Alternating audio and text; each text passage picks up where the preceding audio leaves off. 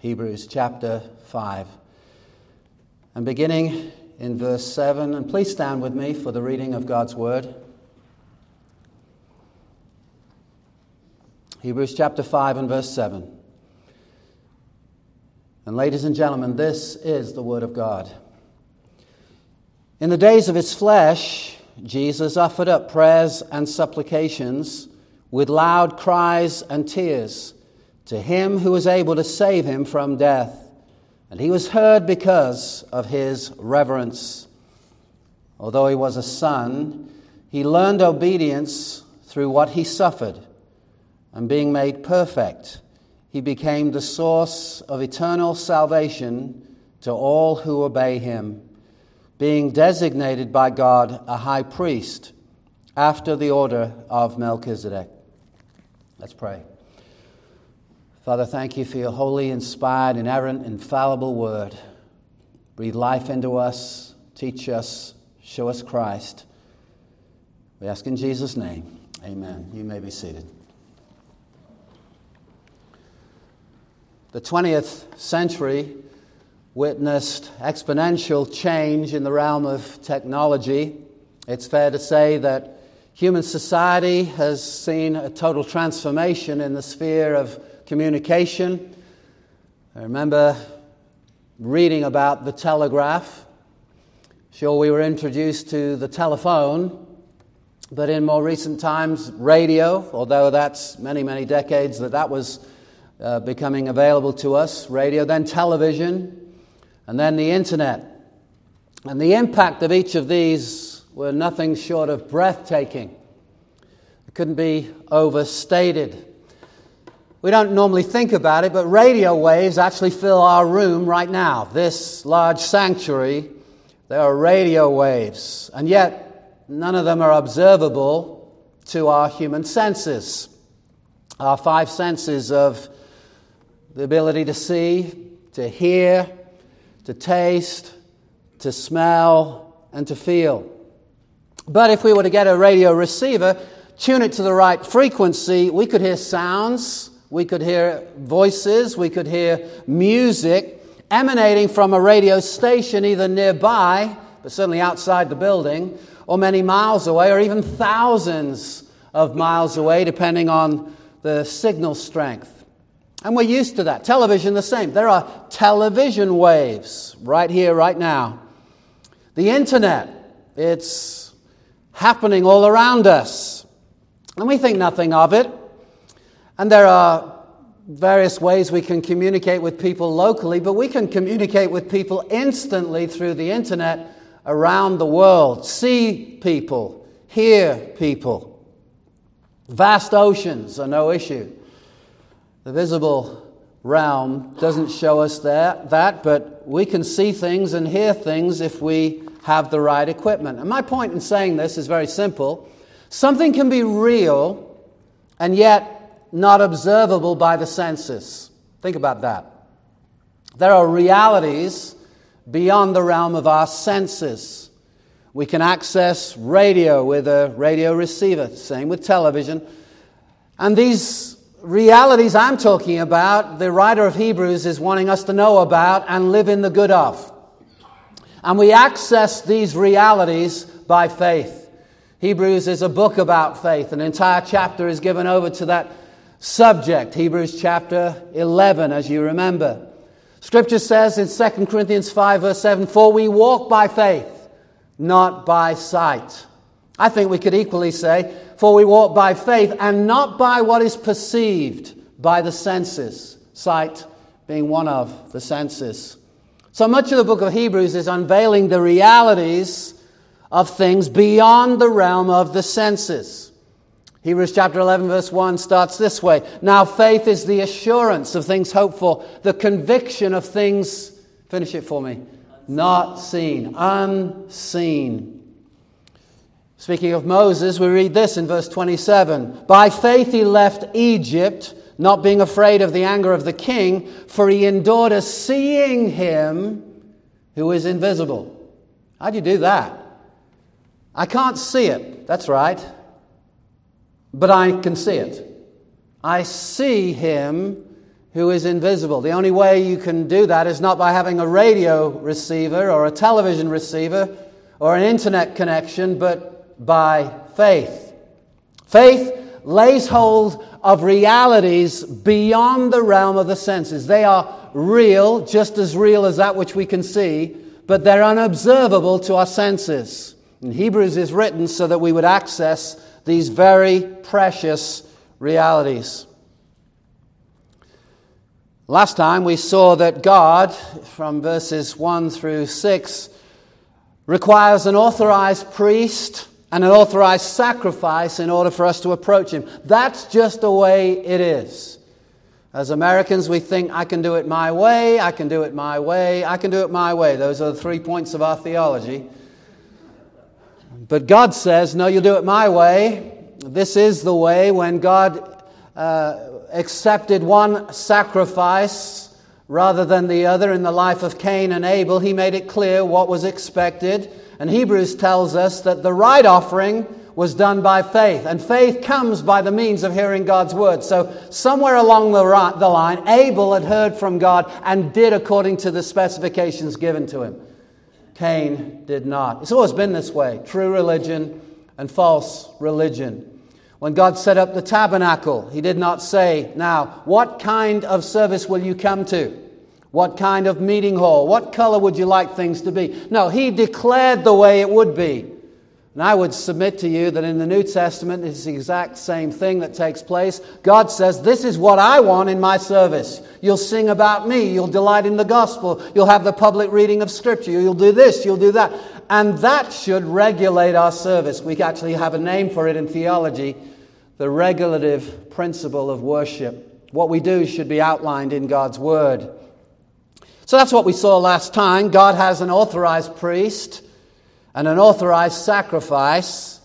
And the message is Jesus is that authorized priest and has presented the authorized sacrifice. We also saw that illegitimate, self-appointed priests are an abomination to God. There's no other way to talk about it.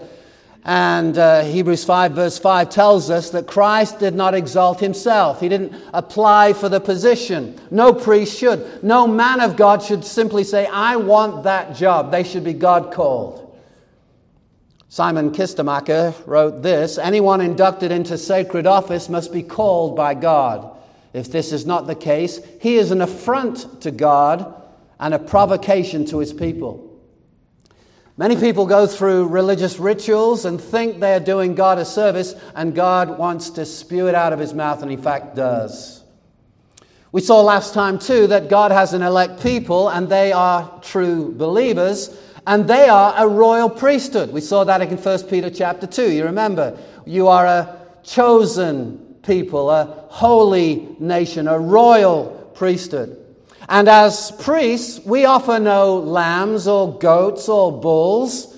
We don't represent Christ in an offering on an altar. No, we offer sacrifices of praise. That's our offering as priests. We are called as priests to function in the office of believers' priesthood, and we offer sacrifice of praise to God. This is what Hebrews chapter thirteen, verse fifteen says later on in the book. Through him, talking of Jesus, let us continually offer up a sacrifice of praise to God, that is the fruit of lips that acknowledge his name.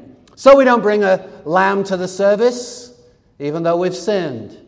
We don't bring a bull. We don't bring any Old Testament sacrifice, nor do we represent Christ on an altar. No, we celebrate the fact that God has already once for all accepted the offering of the body of Jesus as the atonement for sin. Hebrews chapter ten verse ten will tell us that.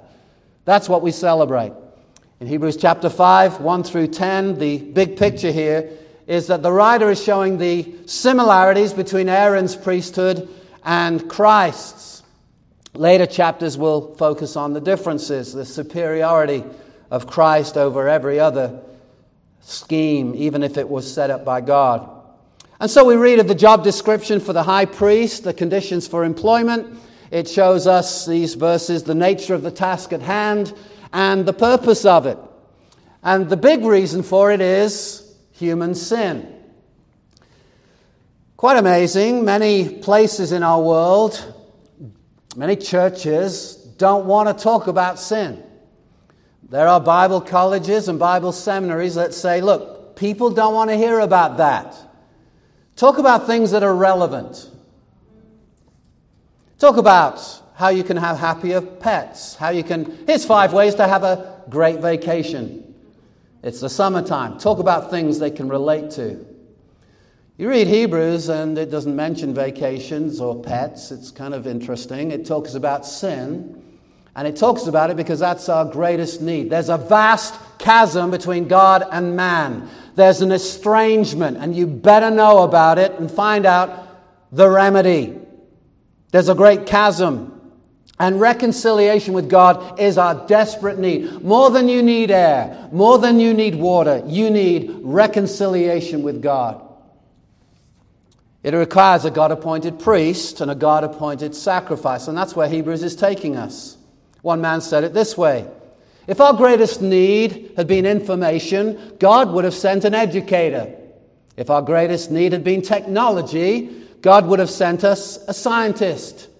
If our greatest need had been money, God would have sent us an economist. But since our greatest need was forgiveness, God sent us a Savior. It's beautiful. In our passage today, verses seven through ten, it's interesting. It's one sentence in the original Greek. We've got a few sentences in English, but it's really the continuation of one thought in the original language. And the theme is, Jesus meets the qualifications of high priestly ministry. Christ didn't exalt himself, but was God appointed. And he was appointed with an oath. Verse five, so Christ did not exalt himself to be made a high priest, but was appointed by him who said to him, this is God the Father, you are my son, today I have begotten you. As he says also in another place, both of these are quotations from the Old Testament, you are a priest forever after the order of Melchizedek. The first quotation, Psalm two, the second, Psalm one hundred ten. God swore by an oath, we read, as we read the Old Testament language in the book of Psalms.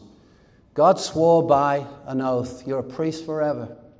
He only had to say it, but to swear by himself, to swear an oath, uh, there ain't going to be anyone else. He is forever the authorized high priest.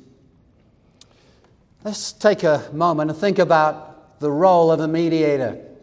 Sometimes in the business world, there might be a company and there's an estrangement between the employer and, uh, or maybe there's a plurality of them, employers, and the employees. And there's no coming together. And so the company will often hire a mediator who'll come in to try and reconcile estranged parties. Get that kind of understanding in your system, and you understand now what Jesus does as the mediator, the God-appointed mediator. He's been appointed by God, called by God, to reconcile estranged parties. And that starts out with the recognition that not all is well between God and man. Many people think, ah, I've got a good relationship with God, and yet God says, I'll be the judge of that. Well, I'm pretty good. God says, no, there's none that is good, no, not one. Well, no one's perfect. Yeah, and that's the problem. So, we have, and that's the message here, a perfect mediator. Hebrews chapter one has shown this Christ to be God from all eternity. Your throne, O God, is forever and ever. Hebrews two reconciles the need by showing that he is man. Hebrews chapter two, in fact, hold your place in Hebrews five. Go back to chapter two. A key verse I'll mention many times, I'm sure, through this series is verse sixteen and then into seventeen. For surely it's not angels that he helps, but he helps the offspring of Abraham. That's the elect, God's people. Therefore, he had to be made like his brothers in every respect, every respect, like his brothers, so that he might become a merciful and faithful high priest in the service of God to make propitiation for the sins of the people. to become this sacrifice that God says, that sacrifice averts my wrath. Because the wrath was meted out on the substitute in the place of sinners, God can de- then declare peace to the sinners, because wrath came upon the mediator. And so, being the qualified mediator, get this, he's truly God and truly man. He's not half God and half man. He's truly God, truly man. All that God is, Jesus is. All that man is, Jesus is, apart from sin.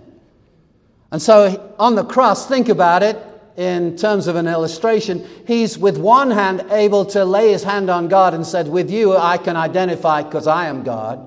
And with his other hand lay hold of man and say, I can identify with you as man, for I am man. And in the cross, he brings us together. What a beautiful picture. That's what's being communicated here. Look at verse seven, Hebrews chapter five. In the days of his flesh, I can't help but think of John chapter one, verse fourteen. The Word became flesh. It's a celebration of the incarnation. Christianity is so sublime, it's so unique. We don't say very unique because you're either unique or you're not, but unique because it's the message that God became a man. It's stupendous. Have you ever thought about the Christian faith? The message is God loved this world that was filled with treasonous rebels and became a man to save treasonous, treasonable rebels. He didn't become an angel to save angels. He became a man to save the sons of men, men and women, boys and girls. One man made the statement, the Son of God became the Son of Man, that the sons of men might become the sons of God. It's unfathomable. The Word was always God, John chapter one, verse one. In the beginning was the Word. The Word was with God, and the Word was God. He created everything, and this God became flesh that you could touch, that you could hear, that you could see. He was really man. When he walked on the beach, ladies and gentlemen, he left footprints. He was not some ghost. After his resurrection, he was still man. Handle me. You'll see flesh and blood. You'll see. You'll see. You can touch. Thomas, come touch. In the days of his flesh. This refers to Jesus' life on earth. It emphasizes his humanity. We've seen his deity. We've seen his humanity. And here we're seeing in the days of his flesh, emphasizing the humanity of Christ. In the days of his flesh, it goes on, Jesus offered up. We're in a passage where in verse one, it talks about the function of the priest. And if we read verse one, it says, for every high priest chosen from among men is appointed to act on behalf of men in relationship to God, in relation to God, to offer, notice that, to offer gifts and sacrifices for sins. And here we see in verse seven, Jesus offered up. What did he offer up? Prayers and supplications. I think we understand that. Prayers is an address to God. Supplication is a request that is specific, oftentimes on behalf of others. Look at this. With loud cries and tears. This was no casual prayer. These prayers were not trivial in nature, but affected him emotionally. Here the emphasis is on Christ offering prayers and supplication while in extreme anguish. Loud cries and tears. And I believe that the context indicates that this is pointing, pointing us to a specific time in the life of Jesus, in the days of his flesh. There are numerous times in the Gospels where we read of Jesus departing and praying by himself. He prayed many, many times. But I believe what's in view here is uh, and are his prayers in the Garden of Gethsemane. Why? The next phrase, to him who was able to save him from death. And in that place, he uttered loud cries and tears. This phrase is amazing. To him who was able to save him from death. Think of that as a title for God. If you think about your thinking about God, leave room for this title of God. The God who's able to save from death. That's who God is. Philip Hughes writes this, Christ's way from first to last was the way of the cross. He was the Lamb of God appointed for slaughter. He came to die. This was the supreme purpose of the incarnation. The cross, therefore, was the fulfillment of his mission, and he moved onward to it with an inflexible determination. The agony of Christ at Gethsemane was occasioned by something other and deeper than the fear of physical death. For what he faced was not merely a painful death, but also judgment. The judgment of a holy God against sin, our sin, which is the experience of the second death, the disintegrating experience of separation from God. I believe that's what was foremost in Jesus' mind, although I'm sure the pain and agony awaiting him was known to him, and as a man, he would wince at the thought of it. But greater than that would be the fact that from all eternity he had been reconciled with his Father. In fact, that, that would be a strange word to use because he was never estranged. He was always in holy communion with the Father. Always. There was never a time when the Son was not. And there was never a time when he was not in full relationship with his Father. So Jesus would often pray, but in reading these words in Hebrews, our minds cannot fail to go to the occasion when Jesus was in his greatest agony of soul. Let's go there in our Bibles, Matthew chapter twenty-six. Hold your place in Hebrews. Lord willing, we will be back. Matthew chapter twenty-six. Look with me at verse thirty-six. Then Jesus went with them to a place called Gethsemane. By the way, Gethsemane means oil press or olive press.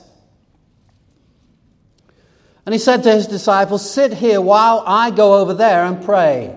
And talk, taking with him Peter and, his, and the two sons of Zebedee, he began to be sorrowful and troubled. Then he said to them, my soul is very sorrowful, even to death. Remain here and watch with me. And going a little farther, he fell on his face and prayed, saying, my Father, if it is possible, if it be possible, let this cup pass from me. Nevertheless, not as I will, but as you will.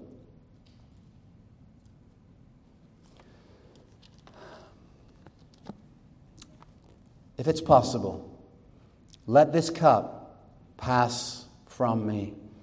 This cup represented the full,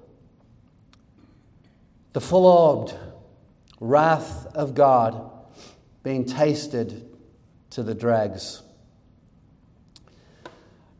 Jesus was in great agony of soul.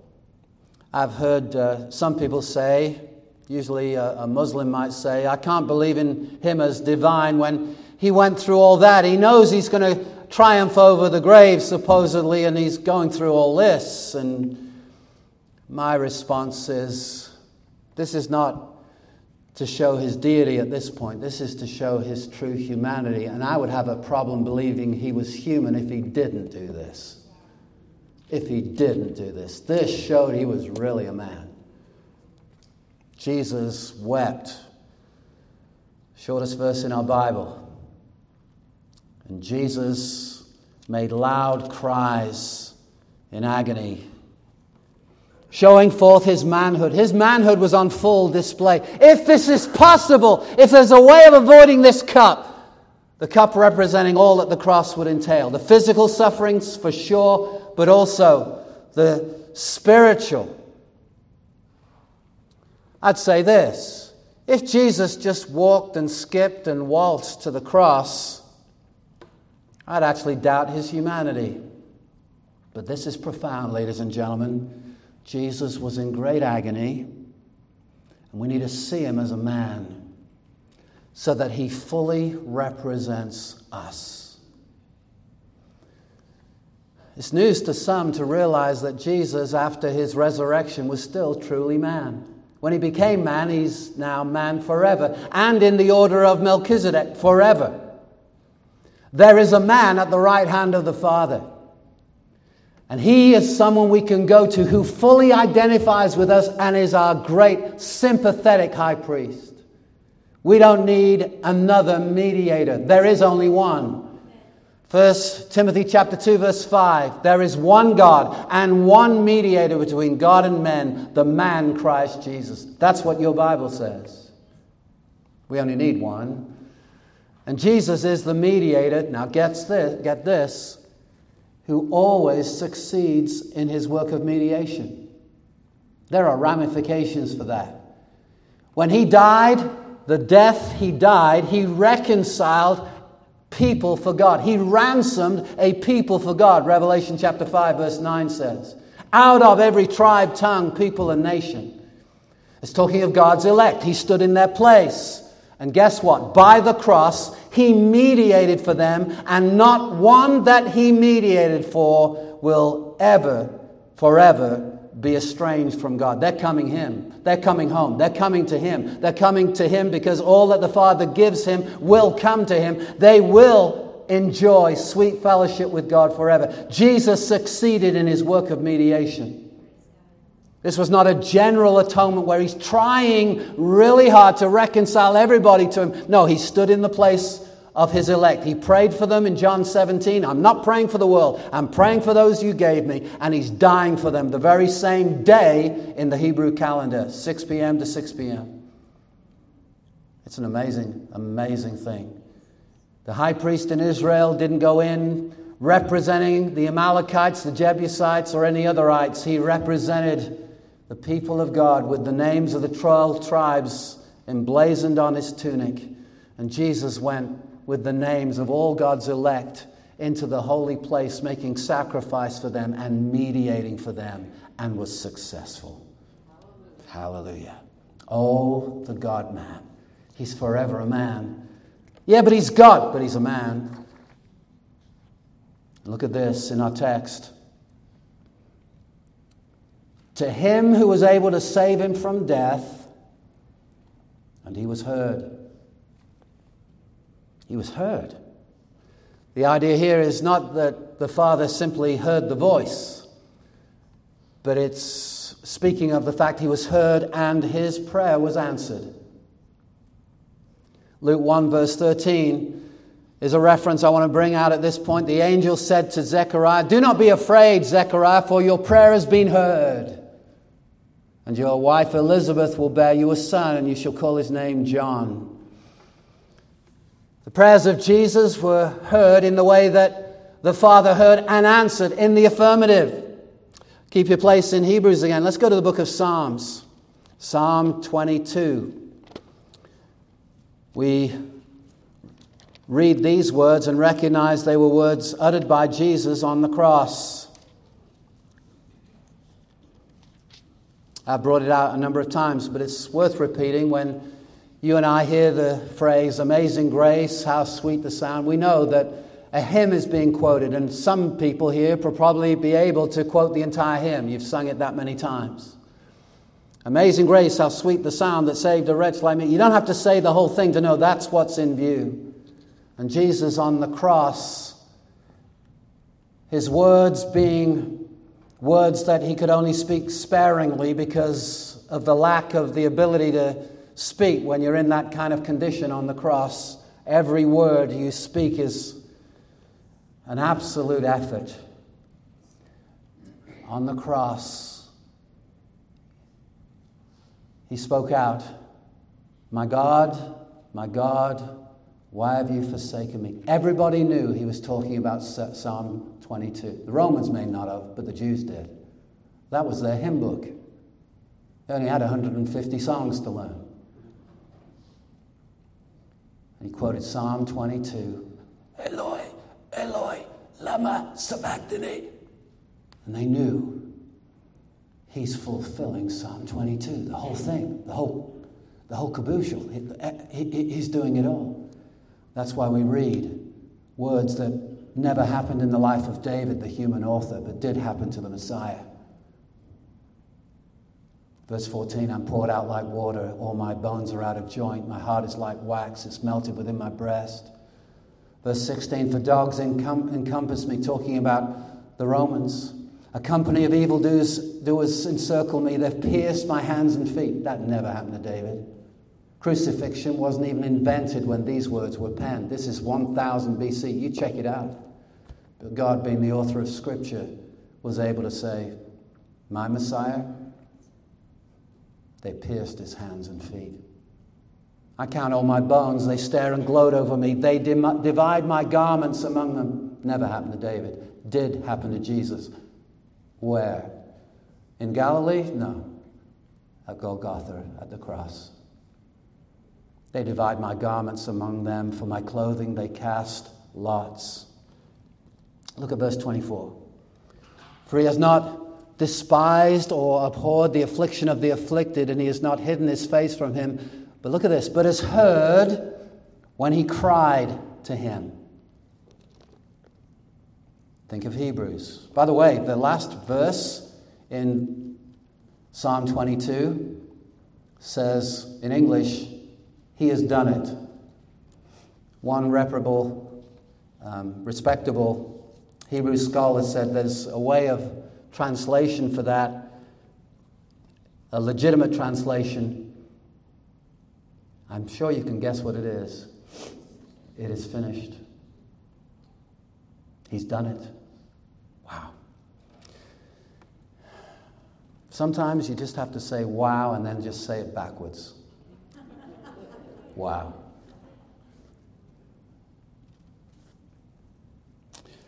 Verse twenty-four in the N A S B, when he cried to him, he heard. I think that's a better translation. When he cried to him, he heard. Let's go back to Hebrews. Let's ask this question. How was his prayer heard? How was his prayer answered? Was Jesus saved from death?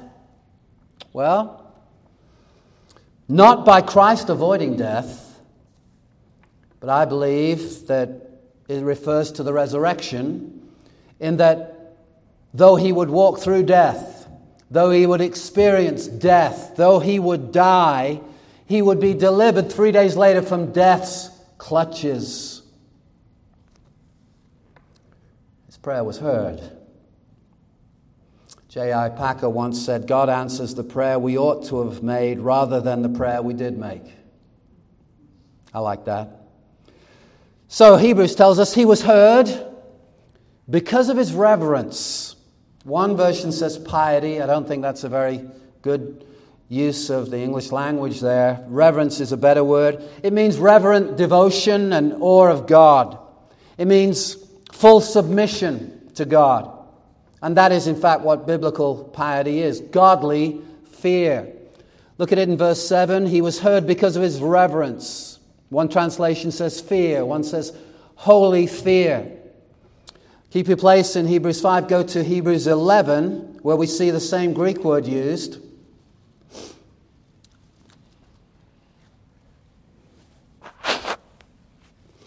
By faith, Noah, being warned by God concerning events as yet unseen, in reverent fear, that's the same word, constructed an ark for the saving of his household. By this he condemned the world and became an heir of the righteousness that, it, that comes by faith. Just a side note, Noah's in the kingdom, Noah's in heaven because of justification by faith alone, based on a righteousness that was not his, received through faith.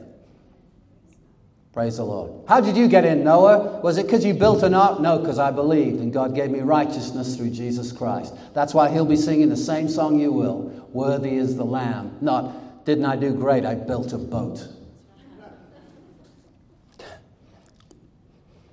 So reverent fear. Reverent fear. Jesus conducted himself in reverent fear. Keep your place in Hebrews five and go to Isaiah chapter eleven. Here we have an unveiling of Messiah, seven hundred years approximately before the time of the Messiah.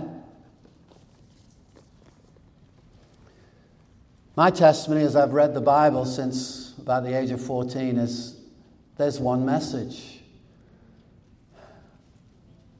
Apparent contradictions, I've seen a few, and then one Tuesday morning read something, I think, oh, that answers that objection that I had in my mind. Just believe what God says.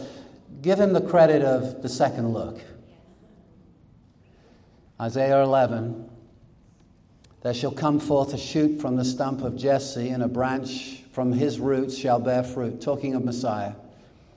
And the Spirit of the Lord shall rest upon him, the Spirit of wisdom and understanding. Certain pairs are now outlined, wisdom and understanding.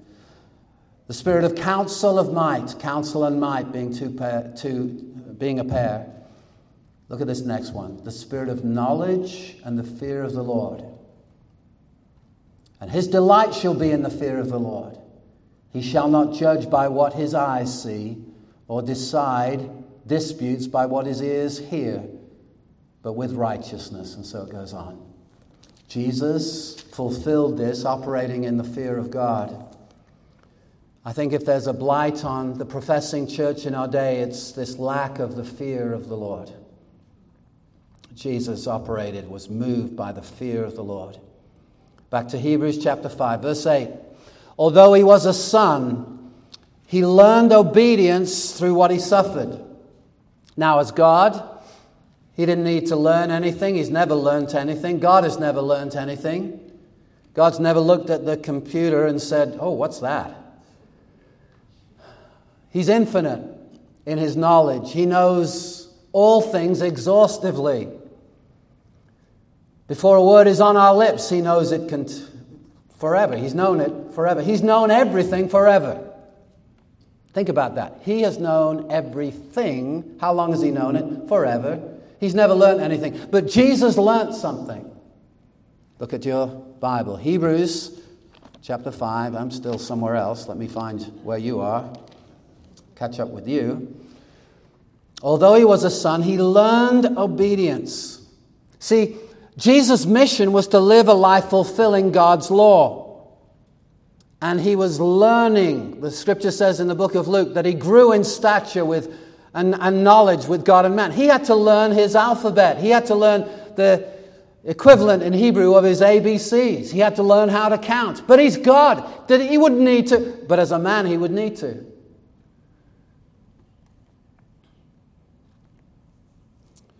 Sometimes our Christmas songs betray very poor theology. You ever heard that? Little Lord Jesus, no crying he makes. Look, he was a baby. I'm sure he cried. His life mission was to fulfill the law of God. Do everything God said. Not only with his outward actions, by what he did with his hands, his feet, with his whole body, but by the use of his tongue and by even his thought life. He was the only one on planet Earth to ever live and be able to say, I fulfilled the entire law. I love God with my whole heart, soul, mind, and strength. None of us have done that, but he did it for us. And he learned obedience. He learned obedience and became the source of eternal salvation. That's where this text is taking us, to those two things. Jesus learned obedience, and he's now the source of eternal salvation. Jesus' mission was not a conversation between the Father and the Son, whereby the Father said to the Son, hey, Son, got a weekend of work for you. You interested? Oh, what's that, Father? Go to earth on a Friday. It's going to be a rough Friday, a really bad Friday. It's going to be a bad day, but that's not the end of the story. You're going to be buried after you die, after crucifixion, and three days later, I'm, I'm raising you from the dead. It's a weekend of work. Are you interested? You know that's not the gospel. The gospel is that God from all eternity, Father, Son, and Holy Spirit, seeing mankind after he creates them, falling into sin willfully, so loves this world that he gave his one and only Son into this world, born of a virgin, living a pure, sinless life, fulfilling the entire law of God completely. If there was a feast required, Jesus went to the feast. If there was an offering, he was there. He fulfilled the law. That's why he was baptized, to fulfill all righteousness, the Bible says. He lived this sinless life for thirty-three and a half years. Scholars tell us that's how long he lived. Never did he ever have to say sorry. He can look his enemies in the face. I can't even do that with my friends. He looked his enemies in the face and says, which of you convicts me of sin? They didn't say, well, no, they were silent. Even Pilate said, this is an innocent man.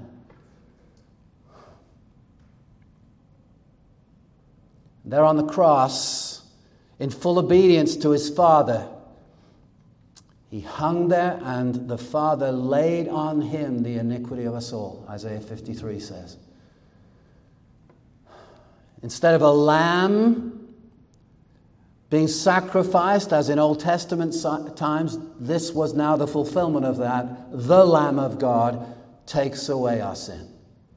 Our sins were laid on him, and God meted out his wrath on the Lamb in our place. He died the death that I deserved, that you deserved.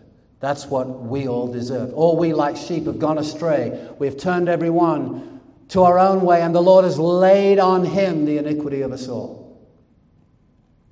Isaiah fifty-three, verse six. He was punished. He was wounded for our transgressions. He was bruised for our iniquities. The chastisement, the punishment that should have been ours was upon him, and with his stripes we are healed. That's center stage in the gospel. And then three days later, as after he had died and was buried, he rose again from the dead and is now at the place of all authority as the God-man. And we can call upon him and be saved. Simply repent and believe the good news of Jesus Christ. The good news is not we can put you on a plan of salvation. Do this this week, this next week. By March next year, you should be able to do this. You'll be on this journey. No, believe on the Lord Jesus Christ and you shall be saved. That's it. It's good news. Why? Because someone else has taken our place. Someone else stood in our place and was meted out on him what we deserved, and what we receive is unspeakable. We get the benefits of the life of Jesus, his very righteousness credited to our account.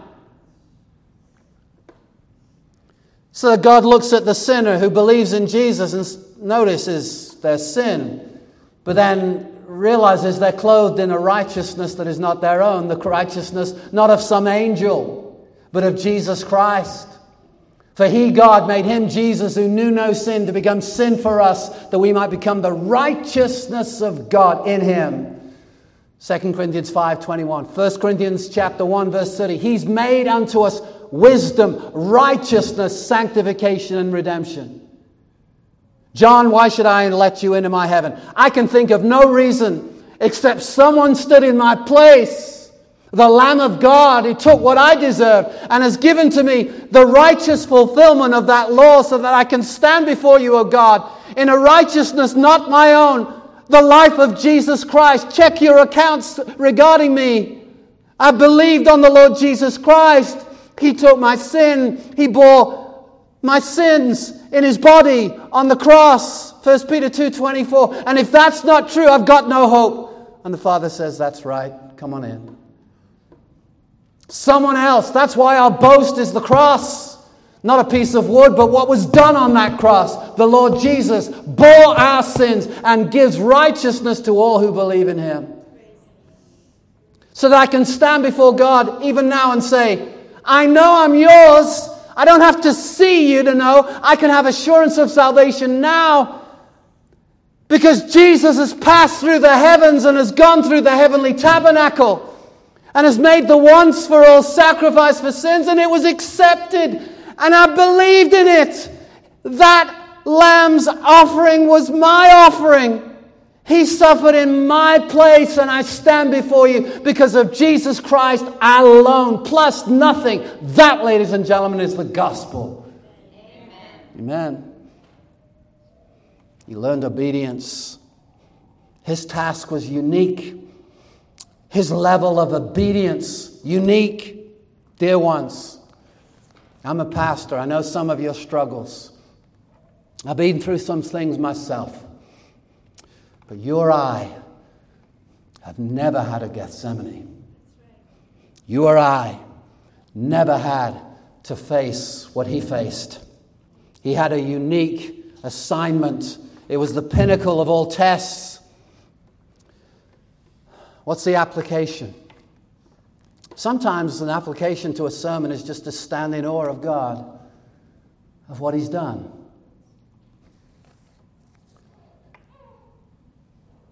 This gives us a right perspective in our trials. Why? Jesus had eternal, uninterrupted communion with his Father, and yet drank the cup of God's wrath to the dregs. Stand in awe of him. Stand in awe of this God who would design such a plan.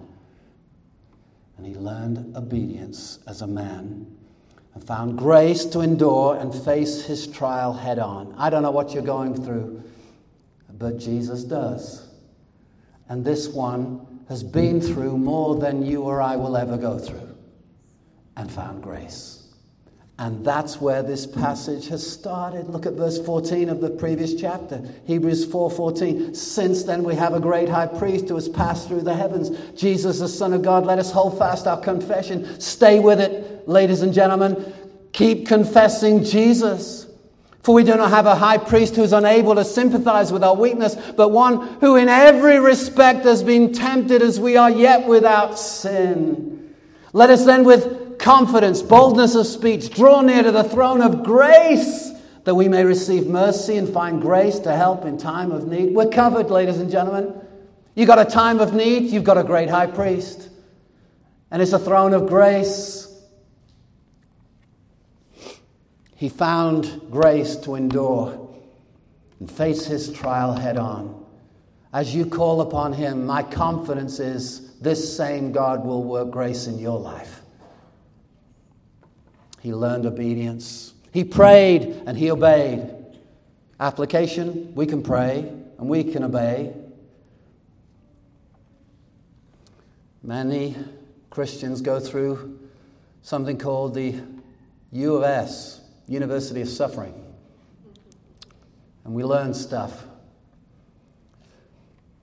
Sometimes I've gone through some things and I think, well, I wake up in the morning and still be a Christian. My mind was so raging with thoughts of all kinds. What I found was the truths of Scripture kept me, not me trying to keep the truths of Scripture. It's the bedrock. It's the, it's the pillow you can rest your head on at night to know that God is suffering. All things work together for good. All things, come on, not this, not that. Everything but this. I didn't sign up for this. God says, uh, my grace is sufficient for you. Thank you very much. Amen. Sufficient. Paul says, can you get this off me, whatever it is, this thorn in the flesh? My grace is sufficient. Well, that's not an answer. Yes, it is. That's the answer. God might deliver you or he'll take you through it, but his grace will be there for you every step of the way as you call upon him. The throne of grace is open. Yep, it's open right now. It's not like, well, it's open between the hours of four and six. After that, you get an answer machine. The Father is busy right now, and he, he'll get back to you. No, you call upon the name of the Lord, you'll be saved. He's right there. The name of the Lord is a strong tower. I'm so thankful it's not this eighteen-name thing. You can simply say, Jesus! And he's right there. Yes, my son. Yes, my daughter. Some of you go through stuff. Hear this, Philippians one twenty-nine. For it's been granted to you that for Christ's sake, you should not only believe in him, but also suffer for his sake. Two things in that verse. God grants faith. It's not something inherent in us, but he also grants suffering. Don't say that. People might not like it. The elect will. The sheep will. The goats say, what's in it for me? I want a life of prosperity and abundance, and I want to have life with a capital L. If you got that, I'm interested. Otherwise, suffering? Yeah. Take up your cross and follow him. What? Yep. Here's the message of Christianity. Take up, not a guillotine or a, a bomb. Take up an execution device. and follow Jesus.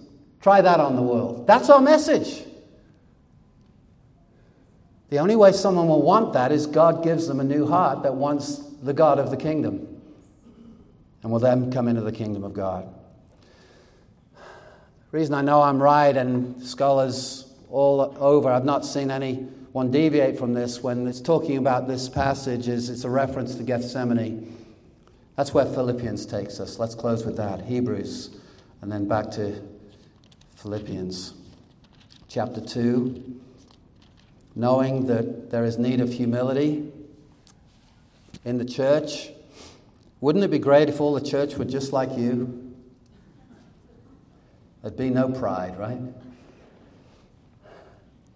There'd be revival, right? Breaking out on every side. Verse three, do nothing from selfish ambition or conceit, but in humility count others more significant than yourselves. Let each of you look not only to his own interests, but also to the interests of others. Now you think, Paul would then say, now, do you remember Deacon George there in Philippi? How humble he is? Be like him. No. He says, you want to see humility? Have this mind among yourselves, which is in Christ Jesus, who though he was in the form of God, he was God himself. Did not count equality with God a thing to be grasped, but emptied himself by taking the form of a servant. That's how he emptied himself, by the taking of human flesh. Being born in the likeness of men and being found in human form, he humbled himself by becoming obedient. Obedient. Jesus learned obedience. By becoming obedient to the point of death, even death on a cross. Therefore, God has highly exalted him and bestowed on him the name that is above every name, so that the name of Jesus, every knee should bow in heaven and on earth and under the earth, and every tongue confess that Jesus Christ is Lord, to the glory of God the Father. Obedient to the point of death. Verse nine of Hebrews five. And being made perfect, he became the source of eternal salvation to all who obey him.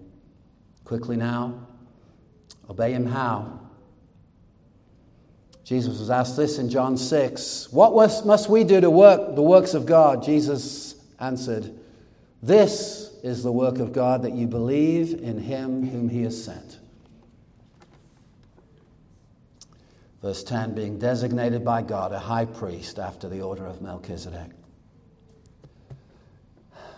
Application. What do you do when you stand at the Grand Canyon? Some people go there and they don't like it because you seem very small in comparison. That's a good application. Heaven won't be a hallway of mirrors, one man said. It's not going to be all about you. But we'll get, now get this, let me close with this. We'll get what we've always longed for. God, as he really is. Theologians refer to it as the beatific vision. It's what we're aiming for, to see him. And your eyes, as a believer, will see him. You want nothing else. You want nothing else forever. There'll be things for us to do, but heaven is not just seeing Aunt Joan and knowing she's okay. It's about seeing him. Seeing him. Blessed are the pure in heart. They will see God. The only way we qualify is because of the person and the work of Jesus. Have you come to him? Have you believed in him? You're on a journey to that place, a real place. We started by talking about realities that are beyond the realm of the senses. Will we know one another if we get to heaven? Well, first of all, when we get to heaven as believers. Yeah, it's like, will we know one another if we met at Dallas Airport? Dallas Airport is a real place, and heaven is a real place, and you are real people, and there is a real Savior who made a real atonement, who really died in our place, who was buried and rose again from the dead, and is really at the right hand of the Father. And if you simply repent and believe, you'll have real salvation. Praise the Lord. Let's pray. Father, thank you for your word. We ask you'd write the truth of it in our hearts now and forever, for we walk by faith, not by what is revealed to the senses, not by sight. We thank you in Jesus' name. Amen.